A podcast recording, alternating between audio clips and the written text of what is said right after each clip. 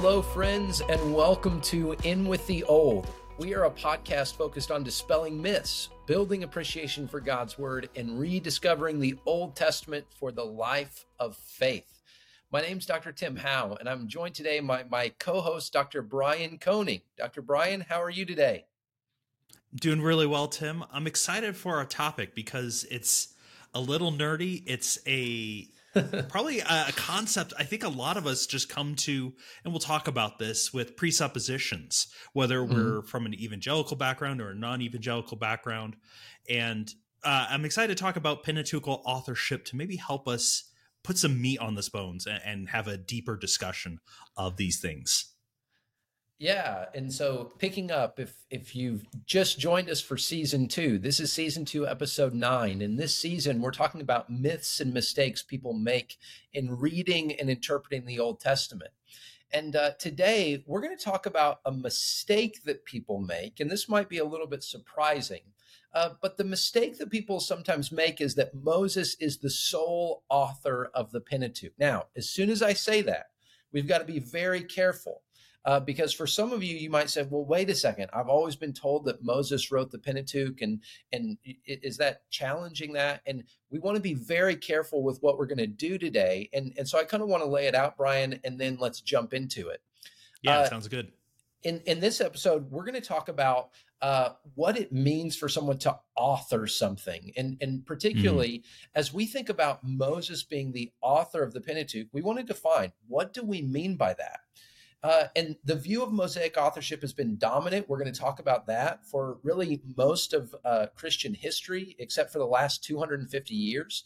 Uh, but there's a debate about how Moses could have wrote certain things about it. So we're going to dive into that debate. We're going to talk about what it means that Moses wrote the Pentateuch, uh, and and we're going to discuss some of the issues uh, involved in in this entire uh, this entire theme and this entire discussion. So, Brian, can can you help us just kind of situate our understanding here? What do we mean by authorship?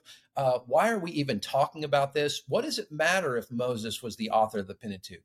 Can you just help situate us here as we dive into the conversation? Sure. So when we're talking about authorship of a book, or in this series, a collection of books, right, the Pentateuch, the first five books of the Old Testament, we're talking about the person who primarily, or I think most of us assume solely, uh, put pen to paper or quill to parchment or right whatever implement you may have had.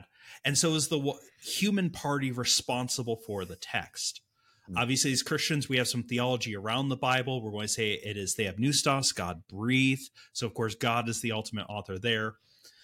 But when we talk about mosaic authorship we mean moses is responsible for those first five books.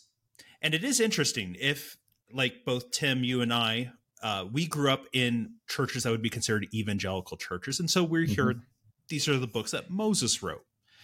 Fascinatingly, if you've never been outside that bubble, what you'll find is very few circles outside of evangelical Christianity think that Moses wrote these five books. And in fact, there are many that would say, well, he had almost nothing to do with these books. Now, what's at stake uh, it, this is not like a tier one issue. This is going to make or break your view of the Bible, but this does have some knock on implications. One of the biggest ones is the New Testament talks about these as the books of Moses. Well, in what way? I'm thinking specifically of like Jesus refers to them in this way. In what way are they the books of Moses? And I think undergirding this discussion and why we wanted to get into it is this does deal with some issues of can we trust the text? Can mm. we hold to traditional views intellectually? Right. I think a key part of this podcast, Tim, why we want to do it, uh, just as a, a macro idea, is that we do think the Bible and theology should be intellectually defensible. We mm-hmm. shouldn't just say, hey, just put your head in the sand. You need to just shut up and believe these things. We go, no, look, God is a God of truth. And so we want to dig into these questions. We want to deal with the best evidence and come to the best conclusions. So mm-hmm. that's a little bit about authorship and maybe why it matters. So let's go ahead, Tim, if this works with you. I want to set the table. Mm-hmm. Because you said in your introduction, uh, up until about the last 250 years, there's been a traditional view in both Judaism and Christianity. And that is that Moses was the author of the Pentateuch, right? The Torah, the first five books. About 250 years ago, though, we have some changes that start happening, especially in Western thought with the Enlightenment. With the rise of the Enlightenment, many presuppositions of theology and faith began to be challenged. And in biblical terms, we began having different disciplines to start examining the text. These are things like source, form, literary, or traditio historical criticism. These are not criticisms as in the way of like doubting necessarily, but as in critical thought. We started looking at the text and going, okay, let's challenge maybe some of these uh, assumptions or traditional views to see if they stand up. Now, there are many names in this uh, kind of trail of thought we could follow. We're going to try to not go into the weeds, listeners. So if you're like, oh, is this going to be a nerd podcast? I mean, we're nerds, but you're you're here. Uh, but we'll try to keep it at a higher level for you. Um, so we're just going to mention one name, the kind of originator in some ways of this idea, and it's the Dutch Jewish philosopher Benedict Spinoza he came to the Pentateuch and he made three observations, and they're interesting observations. He didn't necessarily doubt Mosaic authorship. He just said, I want us to really ask and, interrogate facts. And I, he says, I see three things. First, Moses is referred to in the third person, right? You can read from Exodus onward because Moses doesn't appear in Genesis.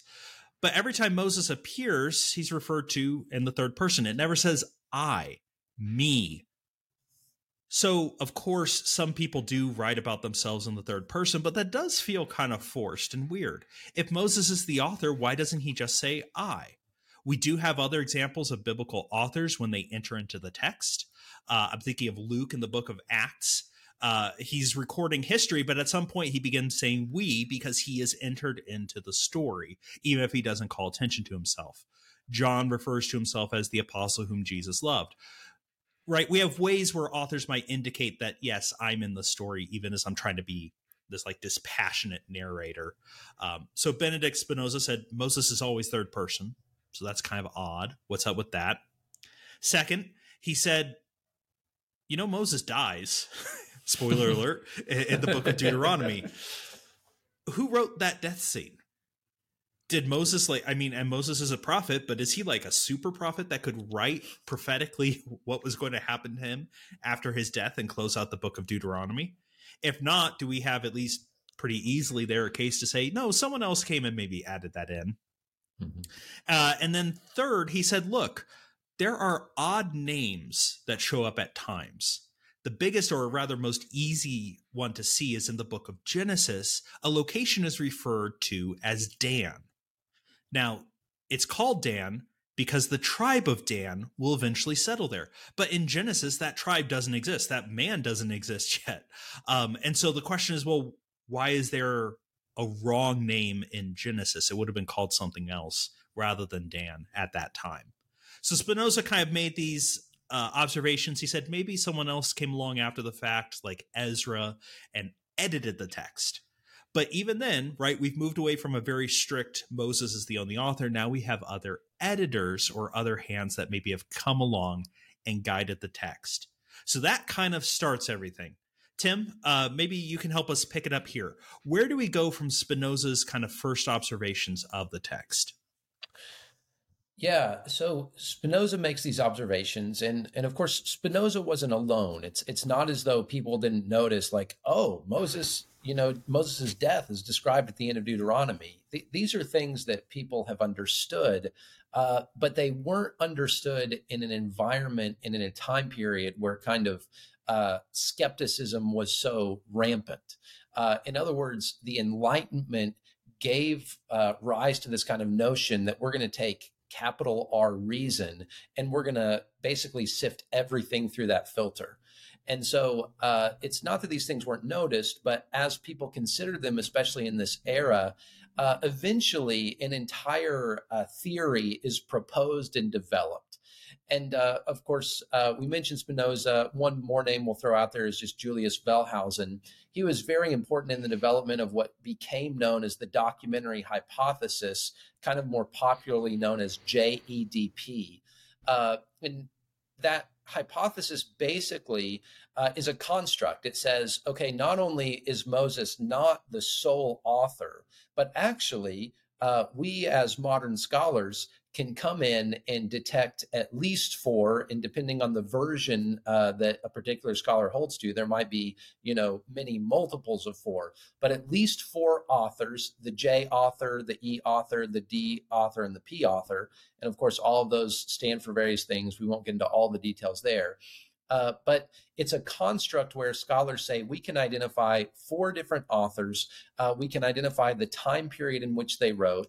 And the reason that they felt like they could do this and they felt like they were accurate is they said, well, if we divide up these four strands or these four different authors, we can detect, say, different language or different kinds of language. Uh, I mean, not Hebrew as a language, but different kind of style, different kind of grammar, different kind of names of God in particular in these different strata.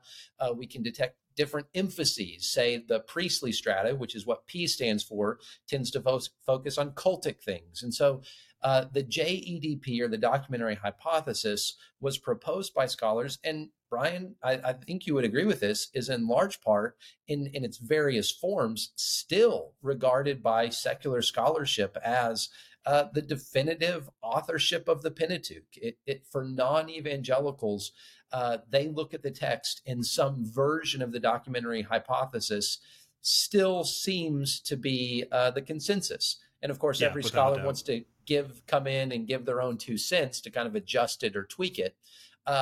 But among non-evangelicals, they really adopt this as uh, as the way we understand the formation of the Pentateuch, and and they would maybe not even use the word authorship, but the formation or the development of the Pentateuch as we have it. Uh, so that kind of brings us up to date. Uh, the documentary hypothesis does. Uh, so, Brian, what are some what are some other points uh, to consider here as we think about Mosaic authorship and uh, in a more kind of conservative evangelical view? Right. So, depending on how exposed you have been to more of these scholarly debates, listeners, like this may have come as a surprise that uh, Mosaic authorship is not the dominant consensus uh, in, in, within scholarship. And part of why we wanted to give this background is to show look, over the past 250 years, as Enlightenment has emphasized reason, we have we have followed a lot of different theories. Uh, and the documentary hypothesis is a Tim, maybe you'd agree with this, a collective name under which there are many, many versions of how that actually plays out. Yeah. Um, yeah. But what we want to do is to show, like, look, we have this challenge to traditional uh, interpretations of Mosaic authorship, and we don't want to as we said at the beginning, or I said at the beginning, I don't want to put my head in the sand and just go la la la la la. But at the same time, I also want to challenge their interpretations and assumptions and go, all right, how do did we actually get this text? What are some key observations we can make so mm-hmm. that we mm-hmm. can have a, a defensible and hopefully correct view of the Pentateuch? So we want to list out a few kind of observations or points to consider and then we'll start walking through kind of how at least i tim and you'll mm-hmm. you'll give your view as well how we might view the authorship question of the pentateuch. So to start we want to uphold the authority of scripture right tim? We both view scripture very highly. Absolutely. Yeah. The pentateuch never mentions an author so this is an important point to start with. It never claims that it was written by Moses. It never makes a specific authorship claim.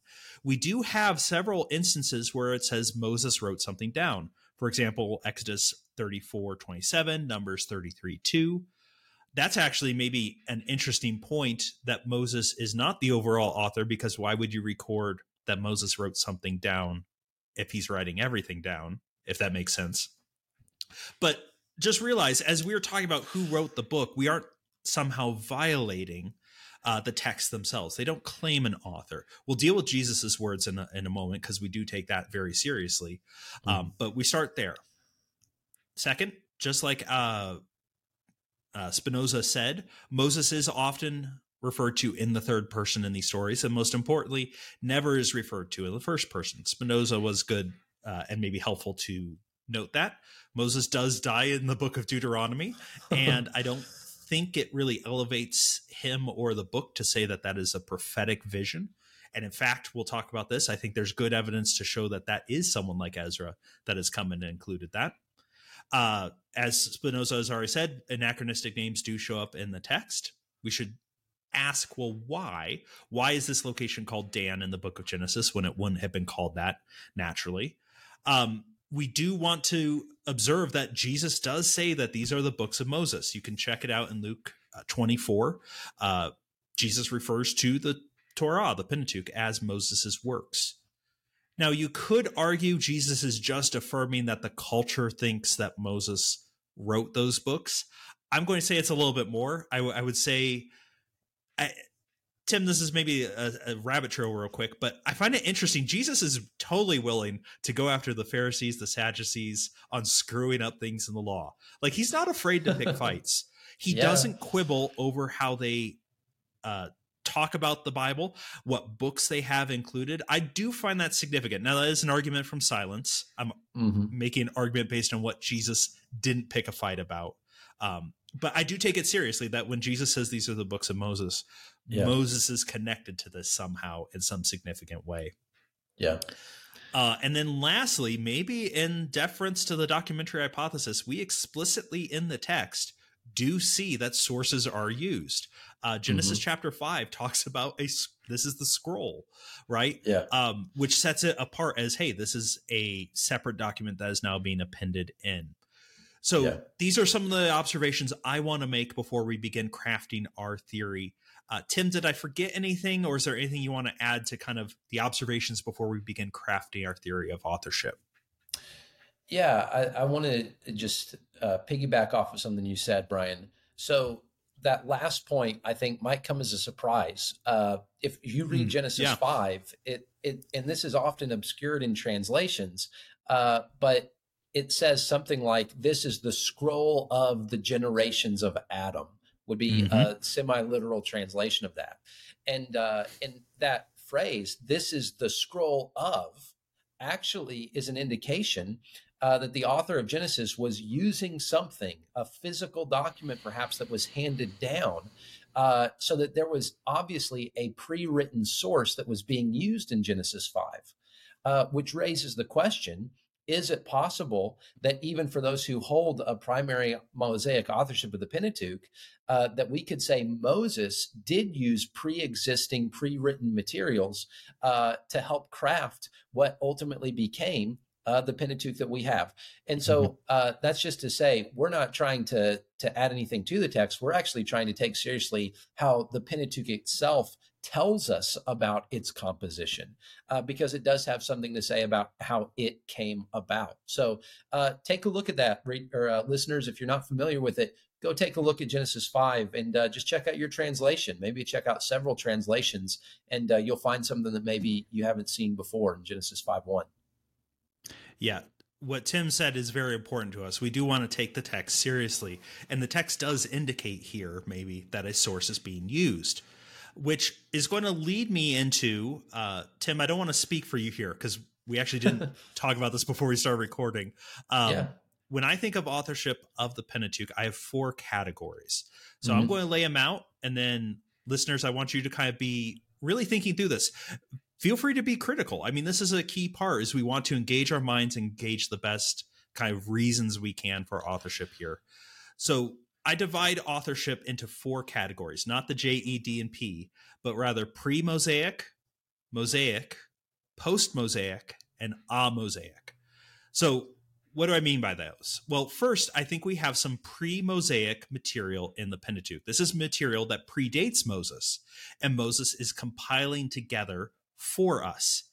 This is, I think, mostly the book of Genesis. So we just talked about it. Genesis 5 seems to be talking about a scroll that has been used to compile the stories. Certainly, Moses is not alive for any of the events of Genesis. Um, so, would it stand to reason that maybe at least some of these, obviously, God can reveal these things to Moses, but would it stand to reason that maybe he has sources that he's drawing from? Because, see, in the story, we have someone that does appear in the book of Genesis who is educated, who is literate, and importantly, who lives in Egypt. His name is Joseph. Is it begging credulity to go, Joseph? It would stand to reason, I think, would have recorded some of the things about his family. Where have we come from? Because they are now they are sojourners in the land of Egypt, even though he has an exalted position. Um, if Joseph did indeed put down material about his family. They would have been kept in the Egyptian archives. Moses grows up in the household of Pharaoh. He is also trained to be literate, uh, and I would think he would have access. So, especially, I'm thinking Genesis 5, when I see that he's reading a scroll that has these genealogies, that's where I think that might have come from. But that is a speculation uh, if it was Joseph. But I do say that there is some material, probably most of the book of Genesis is pre Mosaic. So that's category one. Category two is Mosaic or Moses. And I do think that, especially once we get to when Moses is in the story from the book of Exodus all the way up to Deuteronomy accepting his death, uh, I think we do have Moses being the primary hand. Uh, this is consistent with Moses being a prophet, communicating the words of God to the people. It's consistent with a lot of the themes we have there that what is being told to the people of Israel is for them and their children after mm-hmm. them. It makes sense that these would be recorded because God did not make a covenant with just one people. He didn't just get them out of Egypt and then that's it. No, this is the foundation. This is the trajectory for the nation going forward. So I, I don't see any reason why Moses shouldn't be considered a likely candidate for be the author. If he hmm. was raised in the court of Pharaoh, he would be uh, able to be a scribe. That's not a skill that would be terribly common or as common as it might be today in the ancient world. So I'm not going to throw him out unless I have good reason to. So I have pre Mosaic, Mosaic. I do have some post Mosaic. So I do think we have some additions made right after the death of Moses probably by Joshua. And this is, I do think, the death scene. Um, I, I, don't hold that Moses prophetically wrote his death. I, I think it makes sense. Joshua clearly, it, eh, or people during his time, clearly come in and write his story as well. So I think we have a good case that that's probably where the death scene came from. Um, and then lastly, we have a-Mosaic. So this is going to be someone not at all during the time of Moses, but someone much later that comes in and edits this is where I think you have the name changes because put yourself in time listeners. If mm-hmm. I'm someone during the time of David, if I'm so, someone during the time of the exile, oh my goodness, the events of Genesis, right? We we go, oh, it's all in the past. Well, for them, it's still very far in the past. Mm-hmm. They might not know the ancient names anymore for the land of Canaan, for where things are. So names are updated to make sense for the audience. They would know where the tribe of Dan settled, but they might mm-hmm. not know the ancient name of that region. I think we also, and Tim, I would really love to get your thoughts on this. I think we have a very clear case that someone like Ezra, someone right at the close of the canon, came in and added Deuteronomy 34:10. Because mm. Deuteronomy 34:10 talks about the fact that once Moses has died, there has not arisen in Israel a prophet like him. Yeah just consider if that's Moses writing about that. Hey, boy, he's got a big head. um, and of course, no one's arisen. You're still alive, dude. Of course, there's no one like you. If that's Joshua that puts that down, again, same problem. There's been no time. This really reads like someone who is casting a retrospective eye back across the Old Testament, looking mm. at the major prophets, looking at the minor prophets, and going, none of them has arisen in Israel like Moses who God mm-hmm. whom God spoke face to face. And that then really sets up some really interesting things as we move to the New Testament. And again, yeah. have a prophet that God speaks face to face to. Anyway, so when I look at the Pentateuch listeners, to sum it up real quick, I have these four categories. I think some material, Moses is not the author, but he's the compiler. That's pre Mosaic. I think Moses is the primary author of books two through five. I think there's some material added by Joshua or someone from Joshua's time uh, right at the end of Deuteronomy. And I think a scribe right at the end of the Old Testament period has also come through and done some editing work. So those are my four categories. Tim, tear me apart. Uh, what do you think of those categories, or, or how would you put together the authorship of the Pentateuch? Yeah, well, I'm not going to tear you apart, Brian. In fact, I'm going to try and come uh, illustrate a little bit what you've said. Okay. Uh, but again, I want to say up front that both of us are coming at this from uh, a standpoint of inerrancy. We believe yep. ultimately this is the word of God. And uh, but I'm I'm going to try and illustrate this uh, using a couple of different books, Brian. And uh, I'm just going to randomly pick one here. Uh, this this book you may have heard of it called "The Prophet and the Sage" uh, by Brian M. Koenig. I don't even know Unsolicited your middle name. plug. I love it. Yeah, but um, so here's here's what we mean by this. Okay, and and what I'm trying to illustrate is this is not something that's like oh conspiracy theory or oh like this is mm-hmm. something mm-hmm. that should drop a bomb on our faith. Let me just explain how all of these things that we talked about are actually a normal part of the writing process all the way down to today. Uh, so, for instance, pre-Mosaic, uh, Dr. Brian wrote this book, Intertextual Connections Between Habakkuk and Job. Uh, so, if you flip through this book, you're going to find a lot of quotations of material that's always ex- already existed, namely Habakkuk and Job. Uh, and so there's an integration of that material that Brian didn't write, but he's including in something that he did ultimately write as the author. Uh, and there are, say, block quotations all throughout this book where he's citing other material that's already been written. Now, we don't look at this and say, well, Brian, you should have put the name of all the people uh, who who helped contribute to this. No, that's that's what he does in the footnotes, of course. But but we understand what we mean when we say, well, Brian wrote this, even though he may have used pre-existing material. Uh, mm. That's what we're saying whenever Genesis 5 talks about a scroll, or did the book of Genesis originate from Joseph and then did Moses incorporate that into a larger document? That happens all the time uh, in almost any book that we have or would read, there's going to be pre existing material that an author cites or quotes. Uh, and then Mosaic authorship. I just want to say this when we think of authorship, and I love how you uh, framed it earlier, Brian, we think of authorship usually in terms of uh, someone sitting down with a pen and a piece of paper and writing on that piece of paper. Well, even authorship as an idea uh, is something that we take for granted because we have pen and paper that we can sit down mm. and write with. Uh, but in their culture, writing was uh, much less available than it is now. You had to be skilled uh, and you had to be able to come up with the actual physical materials to write things down. So uh, even in the New Testament, and that's, uh, you know, 1500 years at least after the writing of, uh, of the the Mosaic time period, they had scribes whose job it was to create and to keep materials to write things down. Why? Because writing was something that was learned. It wasn't something everyone started in kindergarten. It was something that a particular group of people did. And so, uh, Brian, when I think about Moses, Moses uh, was the perfect person to actually write the majority of the Pentateuch.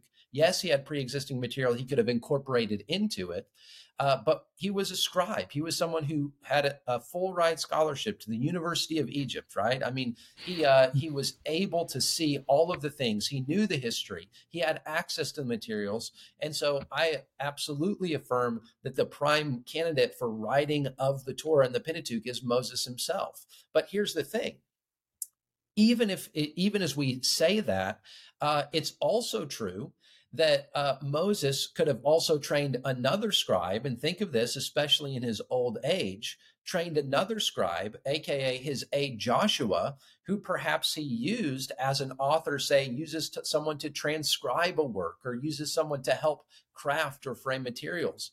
Uh, I think here, uh, Brian, of an example like Supreme Court justices or presidents. Mm-hmm. Yeah. They have speech writers, right? Uh, you know, the phrase axis of evil is a famous phrase from George uh, W. Bush. Well, George W. Bush didn't write that, uh, but he said it. And uh, we rightly say that uh, the president said, even if a speechwriter might have originated the material, or say a Supreme Court clerk. Some Supreme Court justices are actually willing to let their clerks author parts of their opinion that then eventually they go through and they give it the rubber stamp uh, but we understand that that doesn't render them not the author. Uh, no, they're just allowing, say, someone like Joshua to come in and write the ending of Moses' life. But of course, it still bears Moses' authority. Uh, and then the last thing, I'm going to use another book here to illustrate this last point, Brian. The Mortification of Sin. Uh, I'm doing a Bible mm. study right now with a group of guys. The Mortification of Sin was written by John Owen. Uh, but I have in this Puritan paperback copy an abridged and made easy to read version by Richard Rushing. Uh, I don't know Mr. Rushing, but I can tell you this. I'm thankful that he took the language of John Owen and he uh, brought it up into a modern parlance. He mm. made it easy to read. He made some editorial changes. And Brian, I'm sure you can uh, tell our listeners that even in your book that you wrote, it's going to have to go through an editor. Uh, yeah. At which point, I think this is the part that kind of spooks uh, people uh, the most, Brian, and I wonder if you agree, because the moment you start saying editor, we begin to think, oh, someone who comes in and makes changes, you know, and we, you know, Da Vinci Code kind of stuff, where it's like, oh, later editors change the Bible, and uh, and what I would say is, uh, there's absolutely no evidence of that. But I believe that God can use an inspired editor, say Ezra, to come in and with the same prophetic authority that Moses had to come in and make certain clarifications to the text, or even, and this is a, a deep dive we won't take today, uh, even to bring the text into a modern Hebrew script, which of course Moses did not have. Uh, mm-hmm. As Ezra was no doubt, as a scribe, copying the text and passing it down and preserving it, I have no problem believing that the Holy Spirit could have inspired him to make things a little bit more clear uh, for the generation that would ultimately receive it. Uh, so, uh, my my whole point in going through those is as we think about these categories, these are not sort of out of left field, or you know, you kind of have to, uh, you know, make you know make yourself look the other way. These are common. These are common methods to author books and in in the ways that we even do it today. In other words, this is common fare and has been common fare for a long time. And as we look to the Pentateuch, we don't have to put our heads in the sand and say, oh, well, maybe Moses authored his own death before it happened. We can say, no, this is the, the common ways. And even as, uh, as we believe that the Bible is inspired by God, we know that he used human means to accomplish its authorship. And so mm-hmm. to sum it up, Brian, I would say the authority of the scripture ultimately derives from the Holy Spirit. But I believe when Jesus says the law of Moses or Moses said, he meant it. I think that the authority of the Pentateuch comes from Moses, uh, but I have no problem thinking that perhaps he used Joshua as a scribe to help him in compiling the materials, or that there are potentially many pre existing materials that he incorporated into it. Uh, and I have no problem saying that an inspired editor came at a later time and said, okay, uh, under the inspiration of the scripture, we're going to update perhaps some of the language uh, that's used here. All of those things I think are well within a conservative evangelical understanding of inspiration and inerrancy, uh, but they also help us to understand how we have the text today in its current form. Yeah, I think those are all terrific points, Tim. And I, I, would echo that that when we think of the term inerrancy, listeners, let's make sure we're we're not like limiting ourselves on that term. I, I, think we often have a very simplistic view of what inerrancy means that it only covers like the pen the paper of that one person, but that clearly is not historically accurate. We even have in the New Testament, uh, right, uh, people that are being copyists as letters are being dictated. Um, this is in no way, shape, or form is going to, I think, affect our view of inerrancy and, and what God can do with the authority of Scripture. Uh, yeah. One last point I also kind of want to throw in. Um, this, I think, this view we're presenting here, I think, is a much more defensible, like conservative evangelical view of the authorship of the Pentateuch. I, I also want to say we're not burying our heads in the sand and ignoring the documentary hypothesis. Uh, and we won't go too far down this road, but uh, that theory itself also has a lot of critical issues. And these are issues being brought up not just by conservative scholars, but even those within non evangelical circles. I'm thinking uh, Duane Garrett would be a conservative scholar who has really written some excellent work on why the documentary hypothesis doesn't actually stand to reason. But you also have non evangelical scholars like uh, R.N. Whybray or R.H. Mm-hmm. Whybray one of those two my apologies. Uh, but he wrote the making of the pentateuch uh, and he's not a evangelical by any stretch of the imagination and he just says this theory makes zero sense. Yeah. Um, so this view we're trying to present we want to say look this makes good logical sense. It makes sense of the data. Moses is raised as a member of pharaoh's court. That doesn't mean he's a prince of egypt sorry dreamworks um, but right he would have been trained to be a scribe to be someone who would be fluent in the text who'd have access to the records and, and so we go look it all signs point to this being a very logical, very sensible theory for mm-hmm. authorship. So this was something I was excited to talk about. I hope it's been helpful. Uh, and I hope you come away from this going, you know what? There might be questions about the Bible, about authorship. Maybe I'm a little bit uncomfortable raising them because I don't know mm-hmm. how to mm-hmm. deal with them. I hope you know that there are solid and true answers to your earnest questions. And yeah. so I hope maybe in some small way this this has uh, leaned into that and given someone some solace. Well, Brian, I just want to echo that final statement because th- these are the kinds of things that, you know, if I'm coming to the book of Genesis to have my quiet time, that authorship or where that came from may not be on the forefront of my mind. Uh, but eventually, these are the kinds of questions that, if we're careful readers, we're going to notice these things as well. Mm-hmm. And, uh, you know, Brian, at least for me, as I have people uh, both in class or in church who eventually come to see these issues, uh, I, I want to speak to them for just a moment because sometimes it can be a crisis moment, like, oh, I, I never even considered there could be a scribe, or you know, uh, for instance, an amanuensis, like you mentioned at the end of the Book of Romans, or whatever. And this goes back to one of the very first episodes we did, the problem of Sunday school eyes. As we come to the text, uh, we we need to mature and we need to grow, and uh, and I think ultimately it's okay if we have some ideas about the text that have to be torn down in order that better ideas uh, can take their place. And as long as we come to it uh, from a perspective of submitting ourselves to the Word of God and saying, and, and I'll say, when I preach, when I preach out of the, the Pentateuch, I say, Moses said, I, I have no problem saying that. Uh, yeah. but just understanding that in terms of uh, in terms of authorship, we just have to be careful to define what do we mean by author. And again, once you begin to think about it, and this is my experience, Brian, once people begin to think about it, it's like, oh, well, yeah, of course, this is how it likely happened. Uh, the thing is, we just never kind of stopped to to consider it. So, uh, Dr. Brian, thank you so much uh, for giving your time today. And uh, and listeners, uh, if you're interested in this, we only have so much time in in any single episode, but we'd be glad to come back and revisit this and and uh, and provide anything that you'd want uh, in terms of additional content. So we hope it's been helpful to you today. And uh, thank you so much for listening. Thank you for joining us on this journey. And we hope to see you next time. But of course, until then, stay cool and stay old.